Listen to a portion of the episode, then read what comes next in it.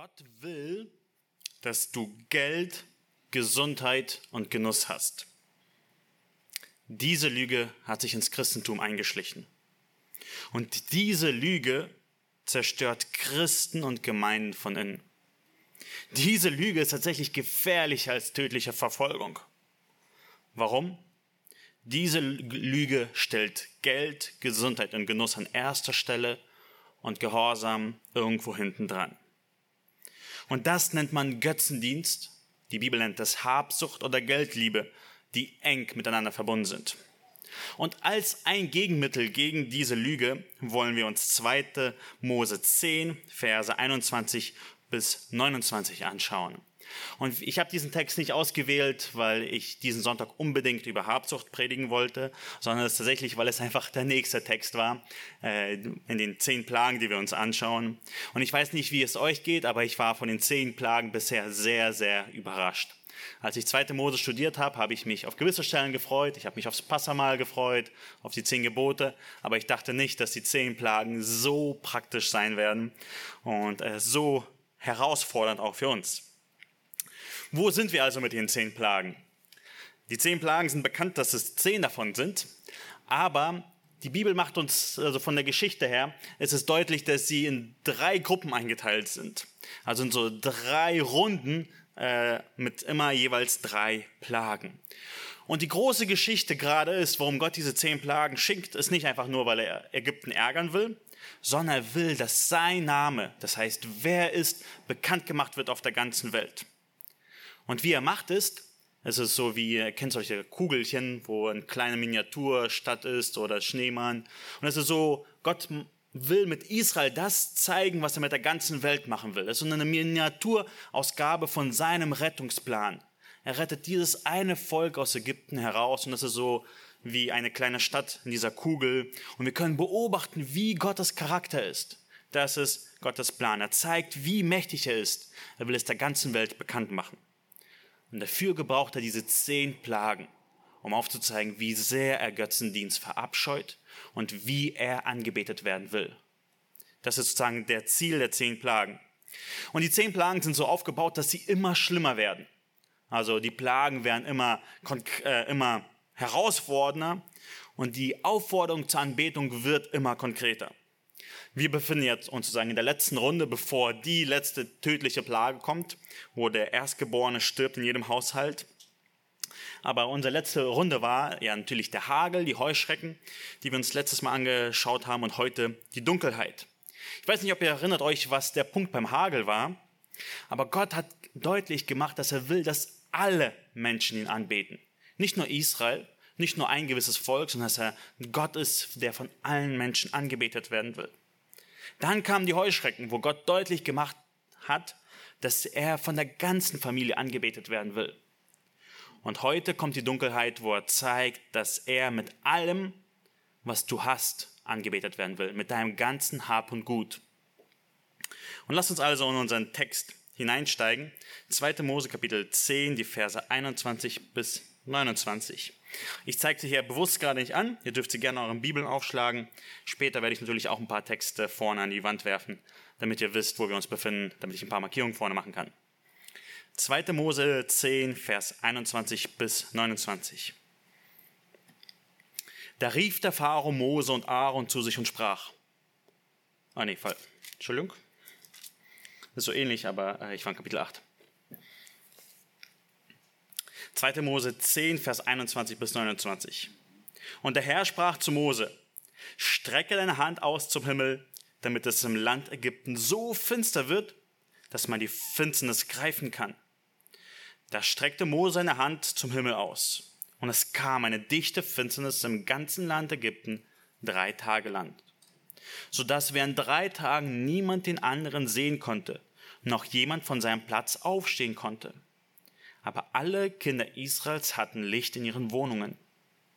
Da ließ der Pharao Mose rufen und sprach, geht hin, dient dem Herrn, nur eure Schafe und Rinder sollen hier bleiben, lasst auch eure Kinder mit euch ziehen.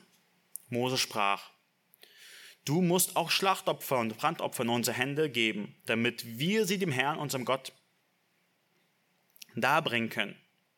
aber auch unser eigenes Vieh soll mit uns gehen und nicht eine Klaue darf zurückbleiben. Denn davon müssen wir nehmen, um dem Herrn, unseren Gott, zu dienen.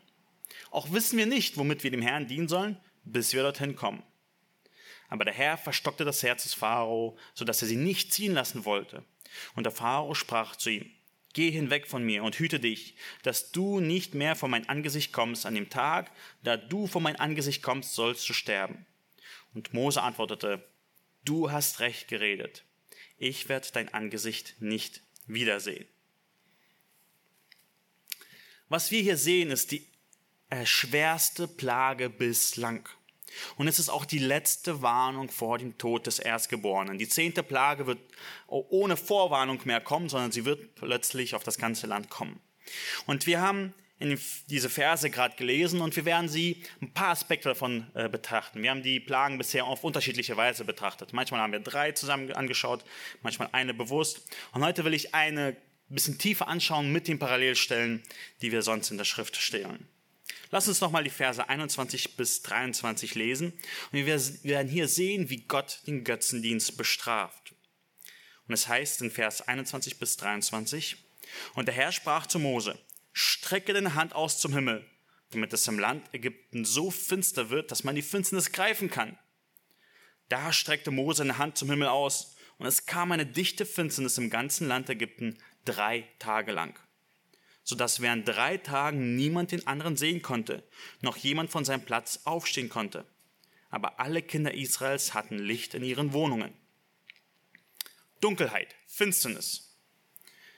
Auf dem ersten Blick scheint die Plage ja gar nicht so schlimm zu sein, oder?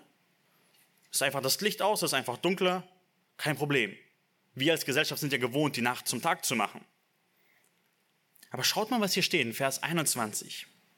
Es war im ganzen Land Ägypter so, im ganzen Land Ägypten so Finsternis, dass man die Finsternis greifen konnte.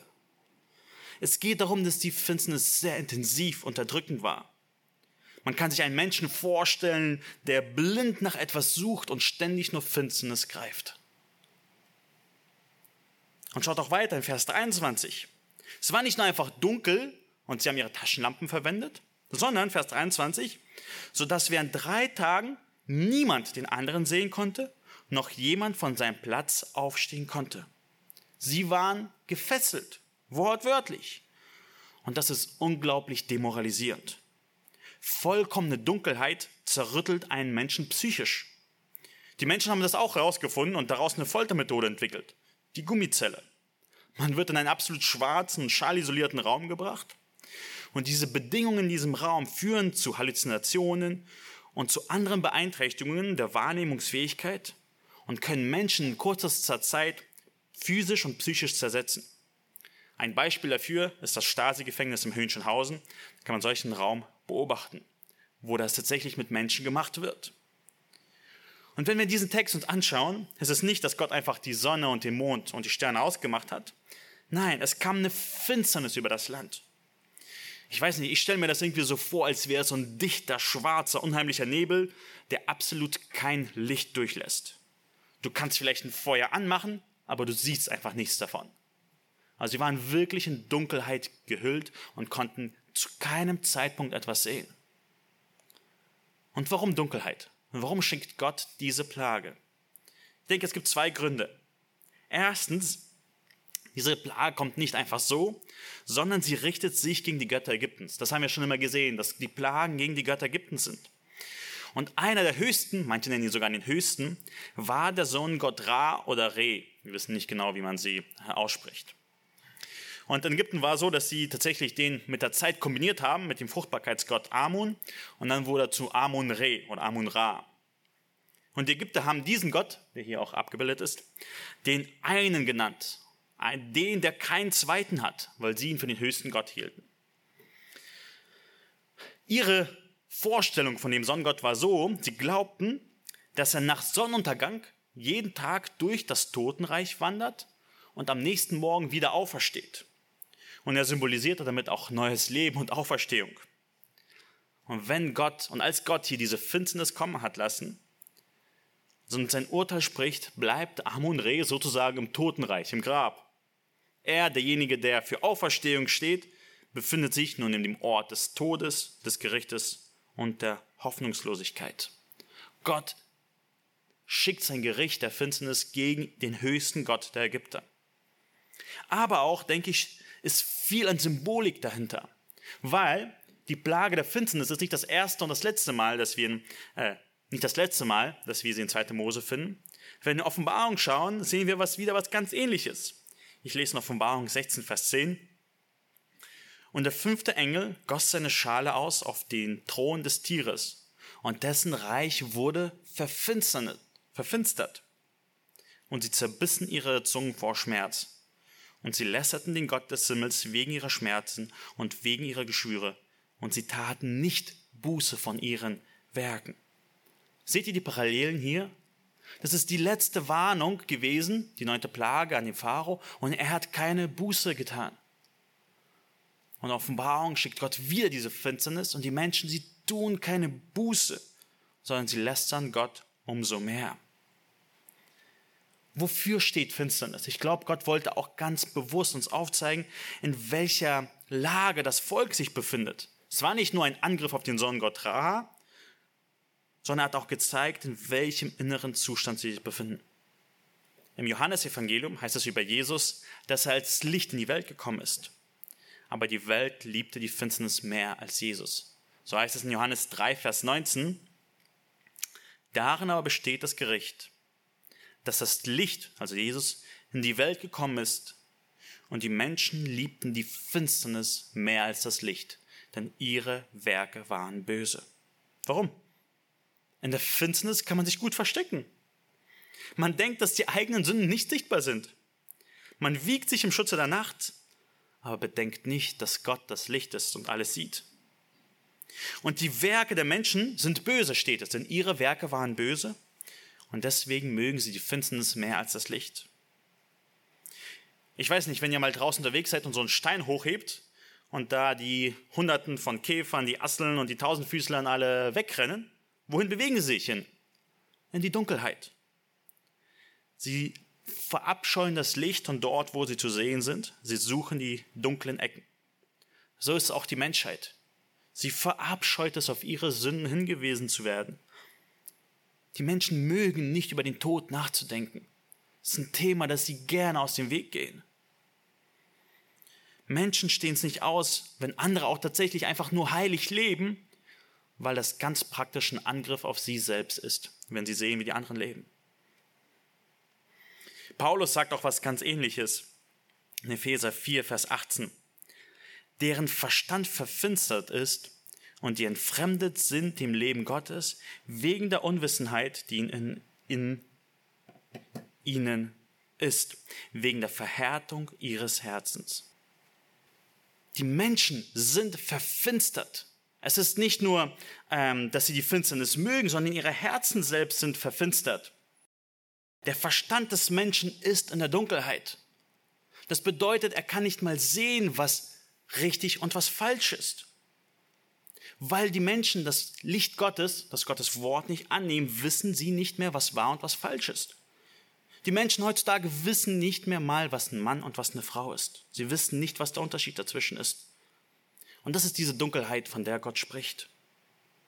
Sie wissen nicht, wohin sie gehen und woher sie kommen. Sie tappen im Dunkeln. Sie sind vollkommen hilflos in der Finsternis und stützen sich auf Lügen, die ihnen aber absolut keine Hilfe bieten. Zum Beispiel, sie hofften mit der Evolution ihren Ursprung erklären zu können. Aber Evolution sagt, dass ihr Leben sinnlos ist. Sie hoffen mit sexueller Freiheit wahres Glück zu finden, aber sie landen nur im Dreck der Perversion. Das ist wie der innere Zustand des Menschen ist. Es ist einfach Dunkelheit. Sie wissen nicht, wohin sie gehen und woher sie kommen. Und warum ist das so? Paulus im Römerbrief macht das so klar deutlich. Römer 1, Vers 21 bis 23. Denn obgleich sie Gott erkannten, haben sie ihn doch nicht als Gott geehrt und ihm nicht gedankt, sondern sind in ihren Gedanken nichtigen Wahn verfallen und ihr unverständiges Herz wurde verfinstert.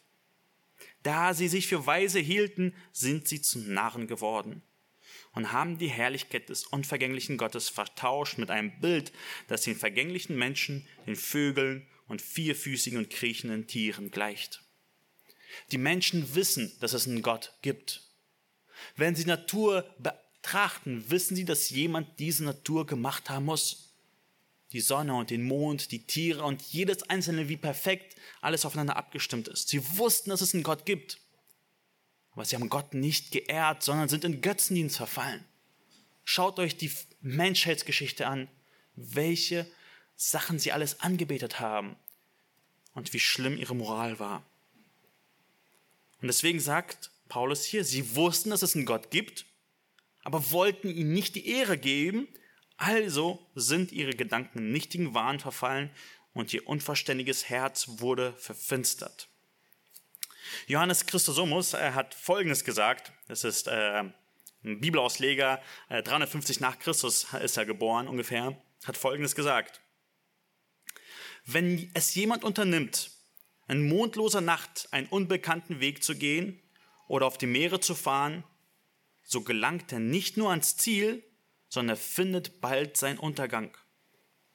Ebenso haben auch die Heiden kläglichen Schiffbruch erlitten, als sie es unternahmen, den Weg zum Himmel zu gehen, dabei aber das Licht verwarfen und sich dafür der Finsternis, Finsternis ihrer Vernunft, Vernunft anvertrauten. Sie suchten in Körpern den Körperlosen und in Gestalten den Gestaltlosen. Die Menschen sind verfinstert, weil sie Götzendienst betreiben, weil sie ihr Glück hier und jetzt suchen.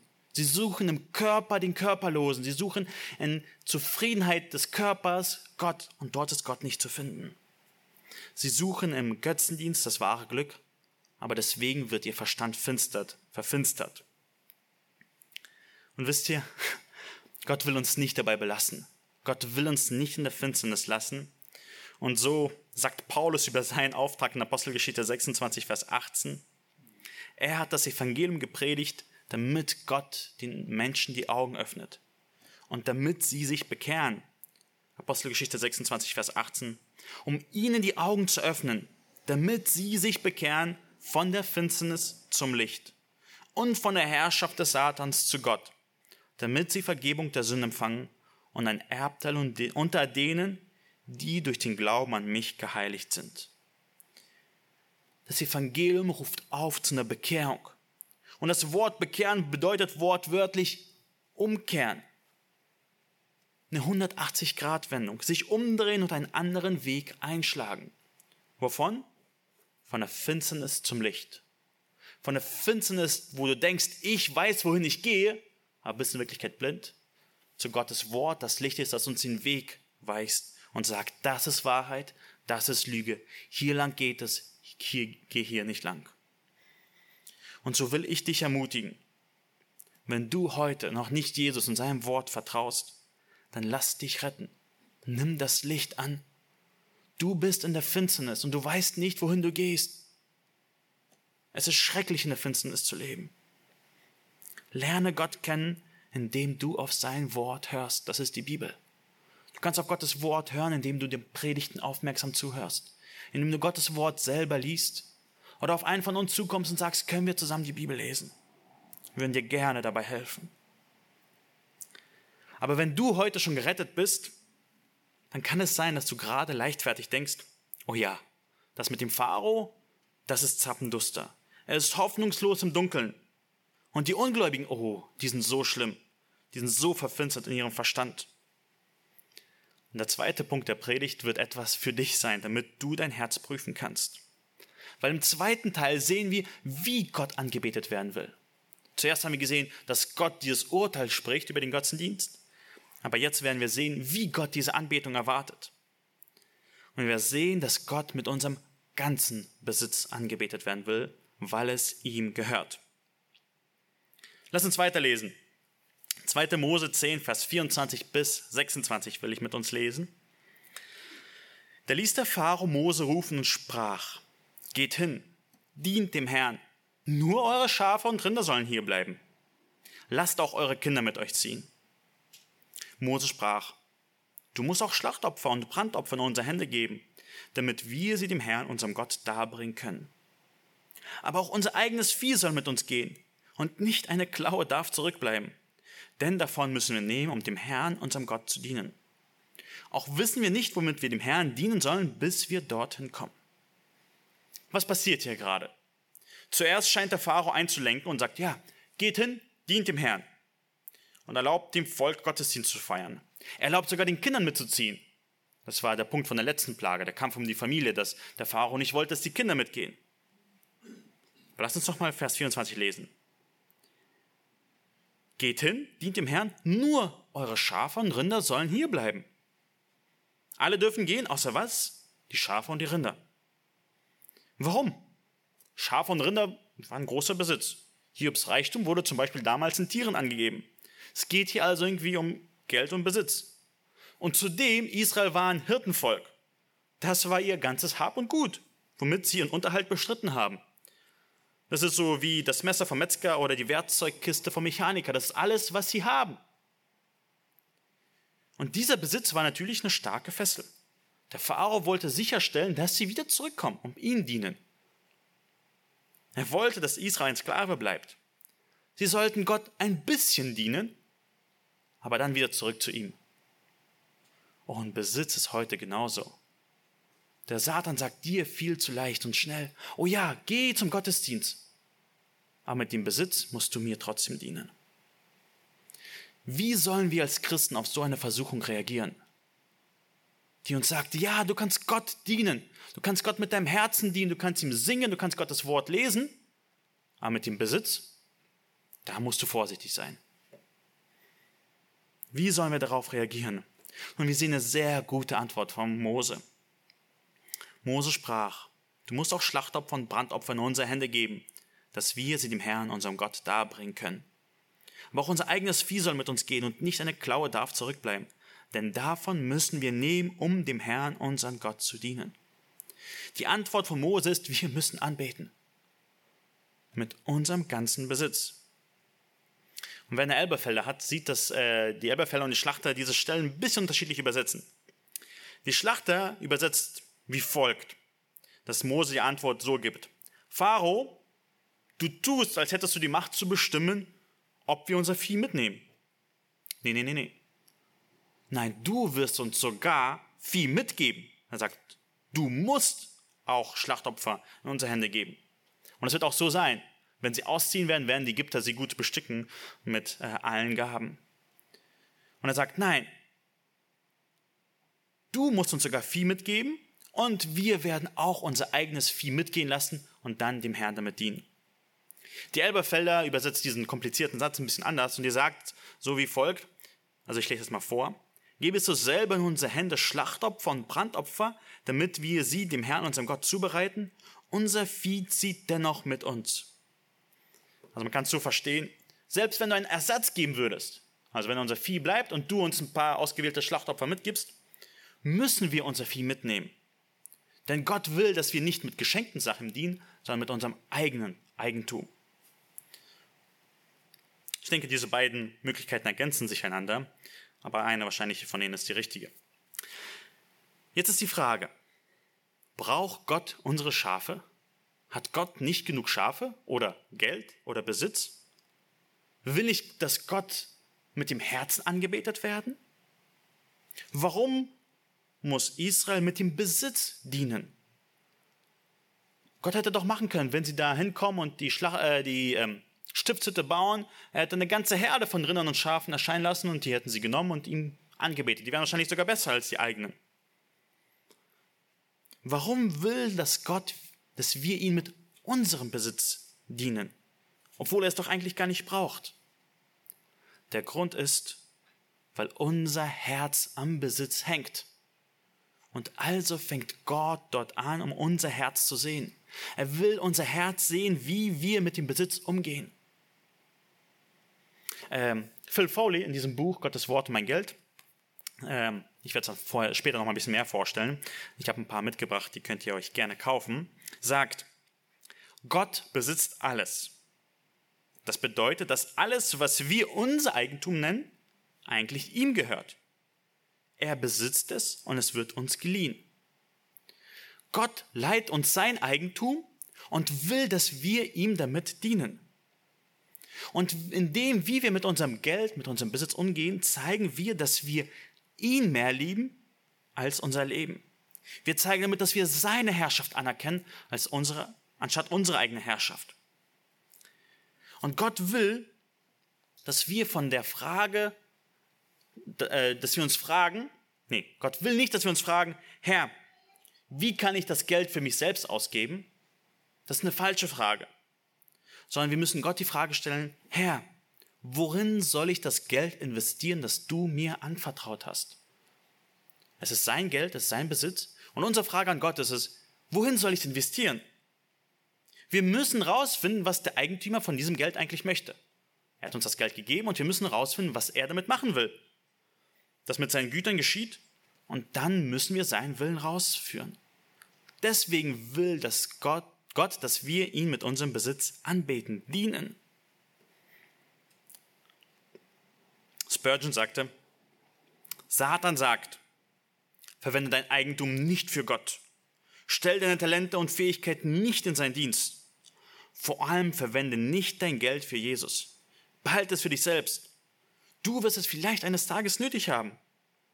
Bewahre es zu deinem eigenen Genuss. Lebe für Gott in den anderen Dingen, aber in dieser Hinsicht lebe dir selbst. Mose sagt das Gegenteil. Er sagt, wir müssen Gott damit dienen und nicht eine Klaue darf zurückbleiben. Vers 26. Eine Klaue ist ein äh, Fuß von einem Tier. Er sagt, nicht das ein Teil von einem Tier darf hier bleiben. Ich, es will, soll alles mitgehen. Wir werden dir nicht das kleinste Stück lassen, sagt er zum Pharao. Und das ist nicht penible Gesetzlichkeit, wenn wir diese Erwartung uns haben, dass alles, was wir haben, mein ganzer Besitz Gott gehört und ich ihm damit dienen darf, sondern es ist tatsächlich der einzig richtige Weg. Das ist der einzig Weg, der glücklich macht. Das ist der Weg, den Gott uns sagt. Warum? Ich denke, Mose erklärt das äh, ganz gut. In Vers 26 sagt er, nicht eine Klaue darf zurückbleiben, denn davon müssen wir nehmen, um dem Herrn, unseren Gott, zu dienen. Und auch wissen wir nicht, womit wir dem Herrn dienen sollen, bis wir dorthin kommen. Mose lügt hier nicht und sagt, oh, ich weiß nicht, wir müssen alles mitnehmen. Nein, er weiß wirklich nicht, was die Opfer sein sollen. Gott hat dann noch nicht gesagt, wie und welche Opfer sie ihm darbringen sollen. Sie müssen also alles mitnehmen. Es könnte sein, dass Gott so viel will oder so viel will. Und Gott wird dann in der Wüste ihnen klar machen, was sie opfern sollen und was nicht und wie viel. Ich meine, vielleicht kann man sich so vorstellen, du musst irgendwo etwas reparieren und du weißt nicht genau, welches Werkzeug du brauchst. Also nimmst du alles mit. Du stellst dein, deine ganzen Werkzeuge brauchst du, um diesen Dienst zu erfüllen. Spurgeon sagte Folgendes dazu. Ich weiß, dass ich dem Herrn, meinen Gott, zu opfern habe, aber ich weiß nicht, wie viel. Ich kann nicht sagen, welches die Bedürfnisse der Armen, die Bedürfnisse der Gemeinde und die Bedürfnisse des Reich Gottes in dieser Welt sein mögen. Ich weiß es nicht. Aber dies weiß ich, dass alles, was ich habe, dem Herrn zur Verfügung steht. Wenn mein Erlöser es braucht, so soll er es haben. Wenn Satan etwas nötig hat, so soll er keinen Pfennig davon bekommen. Gott will deinen ganzen Besitz. Aber er will nicht natürlich, dass du ohne einen Cent auf der Straße wohnst. Natürlich hast du Verantwortung. Deine Familie ernähren, gesund bleiben, Kräfte haben, Notleidende aufnehmen. Und das ist diese Einstellung. Mein Geld und Besitz gehören nicht mir.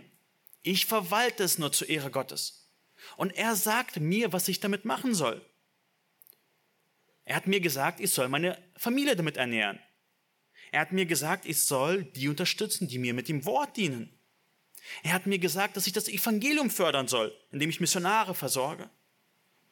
Und er hat mir auch geboten, dass ich freigebig und gastfreundlich bin, ohne etwas im Gegenzug zu erwarten. Und das ist diese Einstellung. Gott gehört alles und ich verwalte es. Ich orientiere mich nach seinem Wort, was für Gebot er mir gibt. Gott hat uns nicht einfach äh, gesagt, so, 10% von deinem Gehalt gehen dahin, 10% gehen dahin und 80%, 20% sparst du noch und den Rest verwendest du irgendwie. Er hat uns nicht einfach Formeln gegeben, sondern er hat uns Verantwortung gegeben und will, dass wir verantwortlich damit umgehen. Natürlich können wir uns gewisse Richtlinien wenn wir unser Gehalt anschauen, setzen, wie und wo wir ähm, investieren. Aber unsere Einstellung dazu sollte so sein, wir sehen uns als Verwalter. Wir müssen uns so sehen, als wäre ein, Chef von einer Firma, die ihre, das Ziel der Firma ist, dass die Firma gedeiht und wächst und produziert. Und wir haben einen gewissen Anteil im Besitz bekommen. Ein Investor hat in uns investiert. Und wir müssen dieses Geld gut verwalten. Wir müssen die Gehälter der Mitarbeiter zahlen. Wir müssen äh, Produktionsmittel äh, besorgen. Wir wollen, dass die Firma wächst. Und so ist es auch mit Gott. Gott hat dir Geld und Besitz gegeben. Und es ist nicht so, dass du denkst, okay, das ist jetzt meins, ich habe es verdient, ich darf es genießen und ich ignoriere das Ziel, wofür Gott es mir eigentlich gegeben hat. Das ist die völlig falsche Einstellung. Auch in Bezug auf Spenden. Spenden ist zwar freiwillig, aber nicht optional. Manchmal denken wir so, Gott hat mir Geld gegeben und wenn ich Lust drauf habe, dann kann ich ja noch spenden. Nee, das ist die Einstellung, wenn wir denken, dass Geld meins ist. Aber wenn wir so denken, dass Geld von Gott gegeben ist, gegeben ist natürlich ist es freiwillig, weil wir mit einer Verwalterschaft betraut sind. Wir dürfen entscheiden, wohin wir unser Geld investieren, aber es ist nicht optional, weil Gott klar zu uns sagt. Die richtige Art und Weise zu denken ist die folgende. Gott hat mir Geld anvertraut, damit ich es effektiv für seine Ehre einsetze. Und von diesem Geld zahle ich mein eigenes Gehalt. Von diesem Geld unterstütze ich die, die mir mit dem Wort dienen. Von diesem Geld helfe ich meiner Familie und meinen Eltern. Von diesem Geld helfe ich Menschen in der Not. Das ist der Grund, warum Gott mir dieses Geld gegeben hat. Es ist nicht mein Geld. Eines Tages werde ich dafür Rechenschaft geben. Und wenn du so denkst, ändert sich wirklich alles.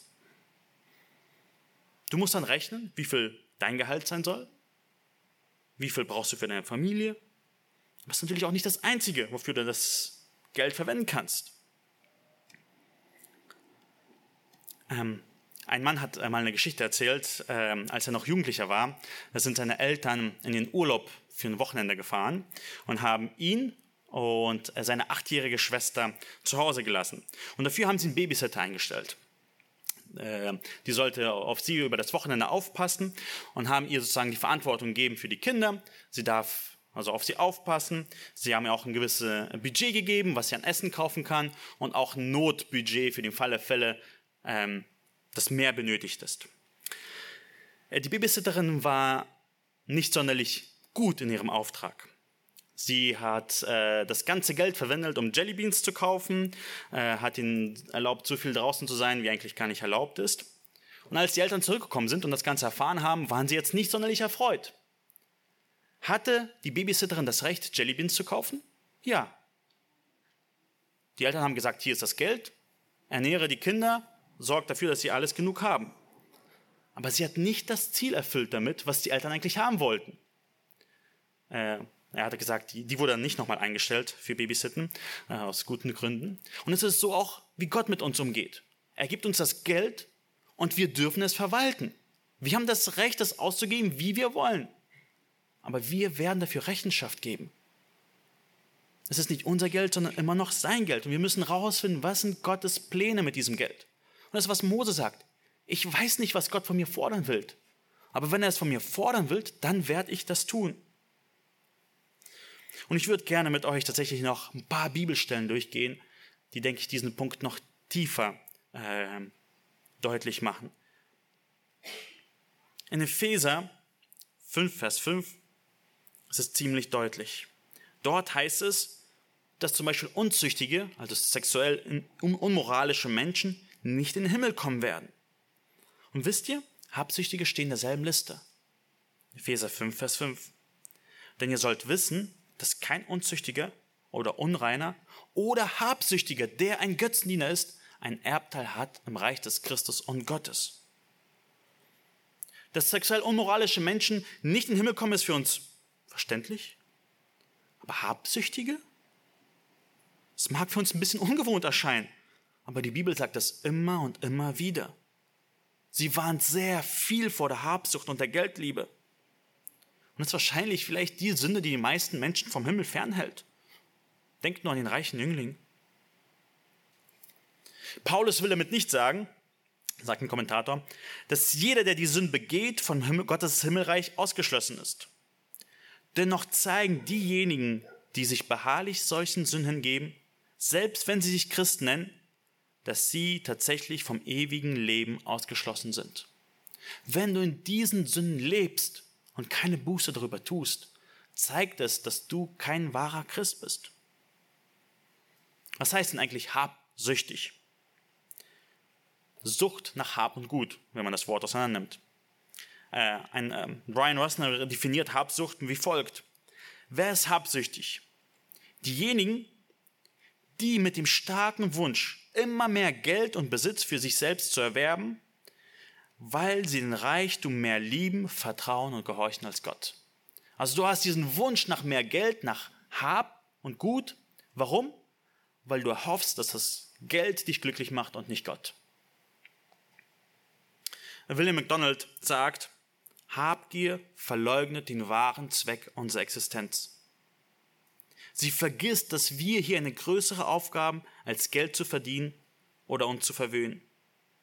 Sie vergisst, dass der beste von Gebrauch Geld ist, es für geistliche Zwecke zu verwenden. Geld ist trügerisch. Reichtum lässt uns glauben, dass wir wachsen, während man die ganze Zeit schrumpft. Der Mensch beurteilt seine Größe nach seinem Einkommen und nicht nach seinen Ausgaben der Barmherzigkeit. Während das Einkommen wächst, wird das Geben weniger.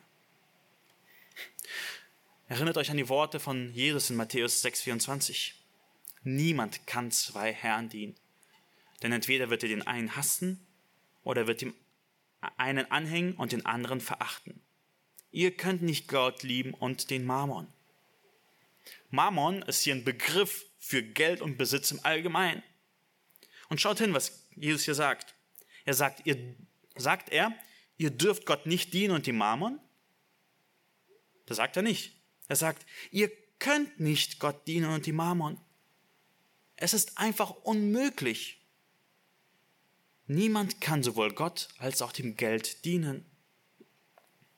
Und schaut, worum es geht. Es geht um Dienst, um Gottesdienst. Niemand kann sich vor Gott beugen und gleichzeitig Geld anbeten. Phil Foley in diesem Buch sagt, er wird entweder Geld hassen, äh, er wird entweder Gott hassen oder das Geld. Er wird entweder an Gott festhalten oder am Geld. Es gibt keinen Kompromiss zwischen den beiden. Entweder sitzt auf, Gott auf dem Thron oder das Geld.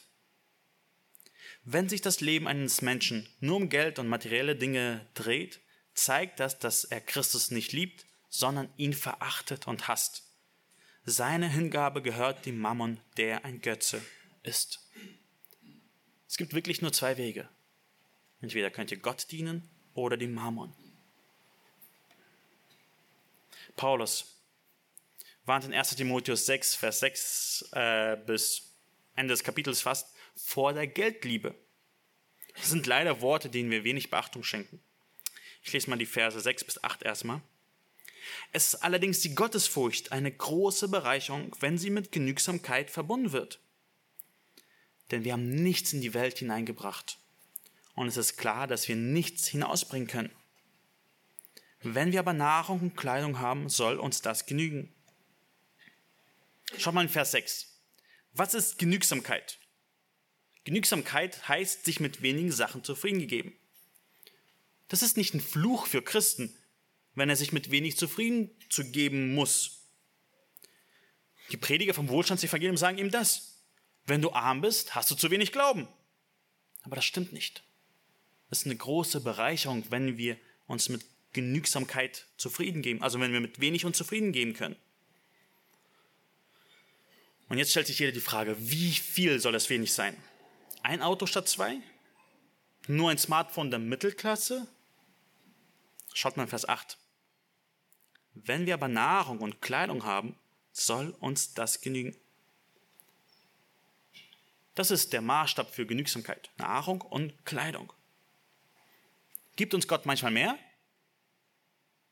Ja, auf jeden Fall. Fast alle haben mehr als dieser Standard. Die meisten, also alle sind angezogen und ich hoffe, ihr seid nicht hungrig. Und doch wollen wir so viel mehr. Wir wollen mehr Komfort, einen schöneren Urlaub, ein besseres Auto. Wir begehren nach Reichtum. Und das ist das Problem. In Vers 9 und 10 sagt Paulus so deutlich, denn die, welche reich werden wollen, fallen in Versuchung und Fallstricke und viele törichte und schädliche Begierden, welche die Menschen in Untergang und Verderben stürzen. Denn die Geldgier ist eine Wurzel alles Bösens. Etliche, die sich ihr hingegeben haben, sind vom Glauben abgeirrt und haben sich selbst viel Schmerz verursacht. Warum sündigen wir so viel? Warum sind von uns so viele geistlich schwach? Warum fallen wir in so viel Versuchung und Fallstricke? Weil wir reich werden wollen. Und schaut mal, was da nicht steht. Nicht, weil wir reich sind, sondern weil wir reich werden wollen. Jeder einzelne von uns ist hier reich. Wir haben so viel in diesem Land. Aber das Problem und die Sünde ist, dass wir noch reicher werden wollen. Wir wollen immer und immer mehr und das ist die Sünde. Manche wollen dir heute sagen und sagen, weil du Geld hast, hast sündigst du. Das sagt die Bibel nicht. Die Bibel sagt nicht, dass du, wenn du reich bist, ein Sünder bist. Das Problem ist im Reichwerden wollen, in der Geldliebe.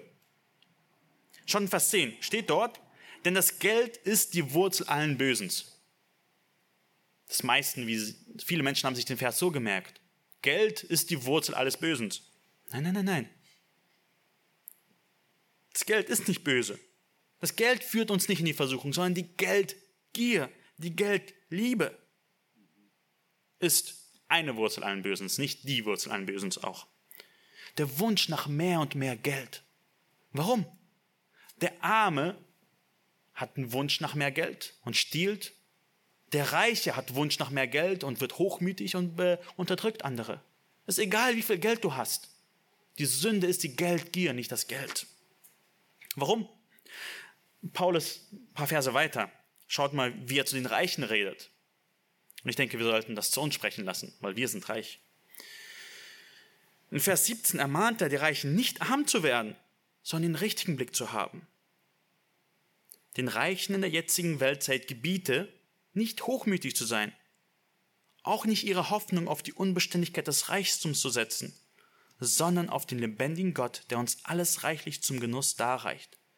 Sie sollen Gutes tun, reich werden an guten Werken, freigebig sein, bereit mit anderen zu teilen. Es geht nicht darum, dass du nur dann wirklich gottesfürchtig bist, wenn du all dein Geld weggegeben hast. Nein, sondern wenn du es weise verwendest. Wenn du gute Werke tust, und dafür brauchst du manchmal finanzielle Mittel, wenn du freigebig bist, wenn du nicht hochmütig damit bist. Willem McDonald sagt auch dazu, wir können das Geld nicht genießen, wenn es unfruchtbar auf der Bank liegt, sondern wenn wir es benutzen, um Gutes zu tun, Bedürftigen zu helfen und unser weniger bemittelten Nächsten unter die Arme zu greifen. Auf dieser Weise werden wir in der kommenden Welt reich belohnt werden und das wirkliche Leben genießen. Ich will euch nicht ein schlechtes Gewissen damit machen, dass Gott euch Geld anvertraut hat, weil Gott hat es euch anvertraut. Ich will auch nicht, dass ihr unsere Kontonummer rausfindet und alles darauf spendet. Das sagen manche Prediger und wollen einfach das Geld an sich horten. Ich will euch ermutigen, weise damit umzugehen. Dass ihr mit einem guten Gewissen vor eurem Schöpfer steht und vor allem Erretter. Und er sagt, gut so, du treuer Knecht, dass du weise damit umgegangen bist, dass du deine Augen vor den Bedürftigen nicht verschlossen hast, dass du Gutes getan hast, dass du treu deiner Familie warst, dass du deine Gemeinde gut unterstützt hast, damit das Evangelium gepredigt wird. Dann wird Gott zu dir sagen, gut so, du treuer Knecht. Und ihr seid in allen sehr unterschiedlichen Situationen. Der eine hat mehr, der andere hat weniger, der eine hat diese Verantwortung, der andere hat andere Verantwortung. Deswegen ist es nicht meine Aufgabe zu sagen, so und so sollst du spenden. Mein Ziel ist, euch diese Worte nahezubringen, die Gottes Wort euch sagt. Ich will euch zwei Anwendungen mitgeben.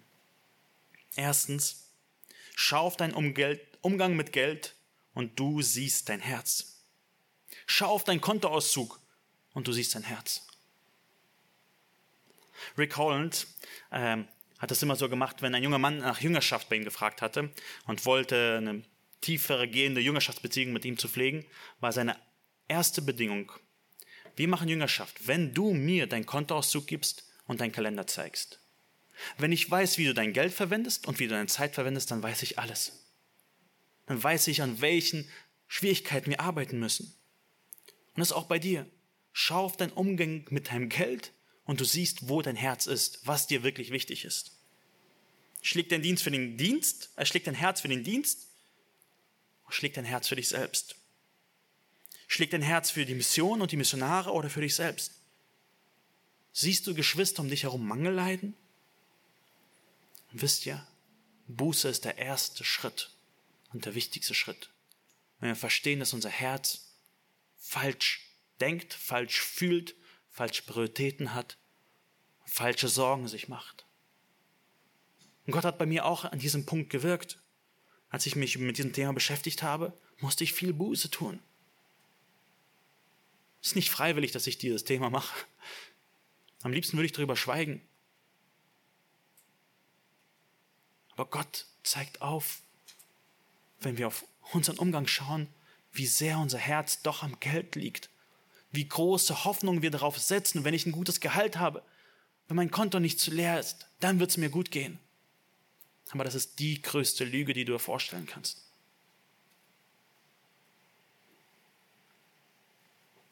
Zweitens, halte deinen Besitz locker. Das heißt nicht, dass du dein Geld überall hinschmeißt, wohin es geht, aber halte es auch locker. Wenn Gott dir in seinem Wort zeigt, dass das wichtig ist, wenn dir Gott in seinem aufzeigt, dort ist eine Not und du sie siehst, dann sei ein weiser Verwalter. Investiere das Geld gut. Denkt an die Babysitterin. Investiert euer Geld nicht in Jellybeans, sondern das, was den Kindern gut tut. Oder wie Phil Foley es gesagt hat, du darfst dein Gehalt selber bestimmen, aber du wirst auch dafür Rechenschaft geben. Hast du damit Gott gedient oder dir selbst? In der Wirtschaft gibt es auch die Straftat der Veruntreuung. Wenn eine Firma das Geld an sich selbst, also einzelne Leute das Geld alles an sich selbst reißen, anstatt der Firma Gutes zu tun. Und so kommen wir zum Schluss. Ich hoffe, wir haben in unserem Text heute gesehen, wie Gott Götzendienst bestraft, wie Gott Götzendienst verabscheut. Und seine Strafe für Götzendienst ist tatsächlich die Dunkelheit. Wortwörtlich bei Ägypten und in unseren Herzen heute der Menschen, die Gott ablehnen. Ich hoffe, wir haben aber auch gesehen, wie Gott Anbetung erwartet. Dass Gott will, dass wir mit unserem ganzen Besitz anbeten. Und dass wir nichts für uns zurückhalten, sondern alles ihm zur Verfügung stellen. Dass wir unseren Besitz locker halten. Und möge Gott uns darin segnen. Wenn du heute ungläubig bist, noch in der Dunkelheit bist, suche das Licht. Und wenn du heute schon Gott anbetest, dann tu es auch mit deinem ganzen Besitz. Lass dich von Gott gebrauchen. Darin liegt unser Glück. Das ist, wozu wir geschaffen sind. Nicht, dass wir reich und gesund sind. Nein, sondern dass unser Leben, Kraft und Besitz wir dafür geben, dass andere Menschen das Evangelium hören und gerettet werden. Möge Gott sich darin verherrlichen. Lass uns noch gemeinsam aufstehen und ich bete mit uns.